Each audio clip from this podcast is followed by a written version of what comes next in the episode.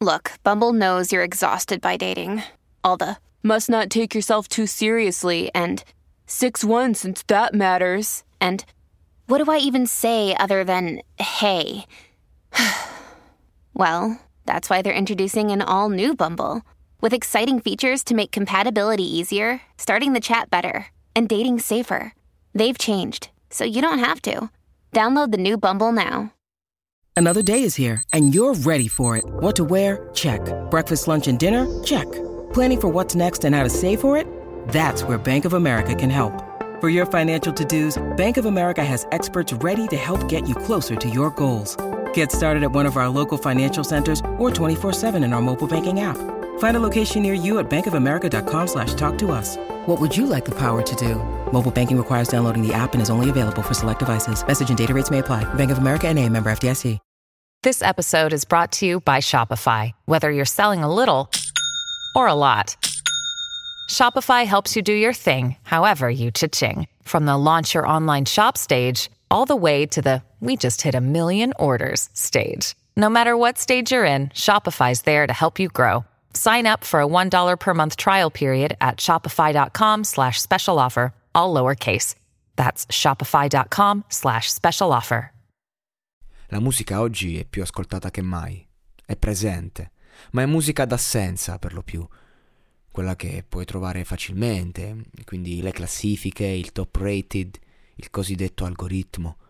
È musica volta all'estraneamento, alla musicalità sterile, alla portata di tutti, cantabile, riproducibile.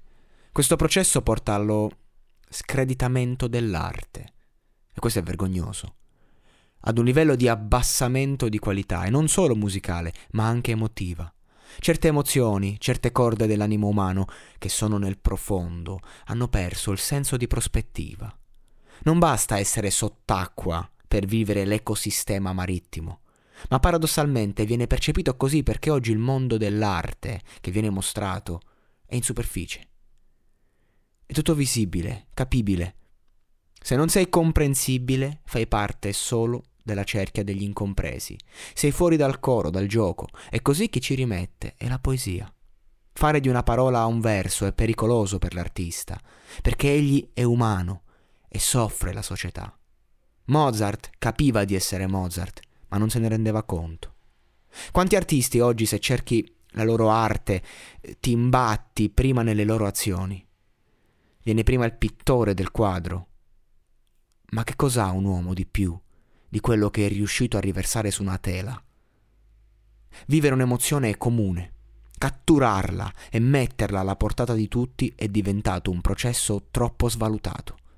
Può capire che due persone catturano la stessa emozione, ma chi dei due l'ha rapita? Non siamo più in grado di raccontare il dolore con dignità. L'uomo è troppo evoluto per soffrire e basta soffrire per essere uomo.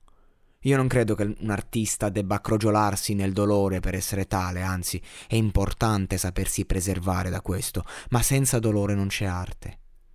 Sia che tu ne racconti gli abissi, sia che tu sia in grado semplicemente di accarezzarlo. Non si tratta di aprire una voragine, si tratta di darci un piccolo spiraglio. Fa molto più il non visto e a maggior ragione è importante saper raccontare il poco che viene esposto per mostrare, sottrarre, sottrarre al punto da far rimanere poco o niente, per vivere la malinconia della creazione, non la tristezza. La tristezza è masochista, la malinconia è l'altra faccia della medaglia inespressa della felicità e non c'è l'una senza l'altra. Vedo tanta felicità stupida e poca malinconia efficace. Vedo tanta esaltazione che fugge dalla malinconia perché crede sia tristezza e invece no, è il processo della fuga che la trasforma in essa. Ovviamente ora sto parlando dell'uomo, del prodotto, del mestiere. Il poeta non ha scelta, il poeta vive la malinconia perenne e si rifugia nell'arte per pietà verso se stesso. La poesia non è un buon affare, la poesia si trova ai margini dell'inferno e nessuno sano di mente si prostrerebbe a cercarla se non si trovasse già lì. Per questo non si impara, la si studia, male, ma è pur sempre meglio che ignorarla.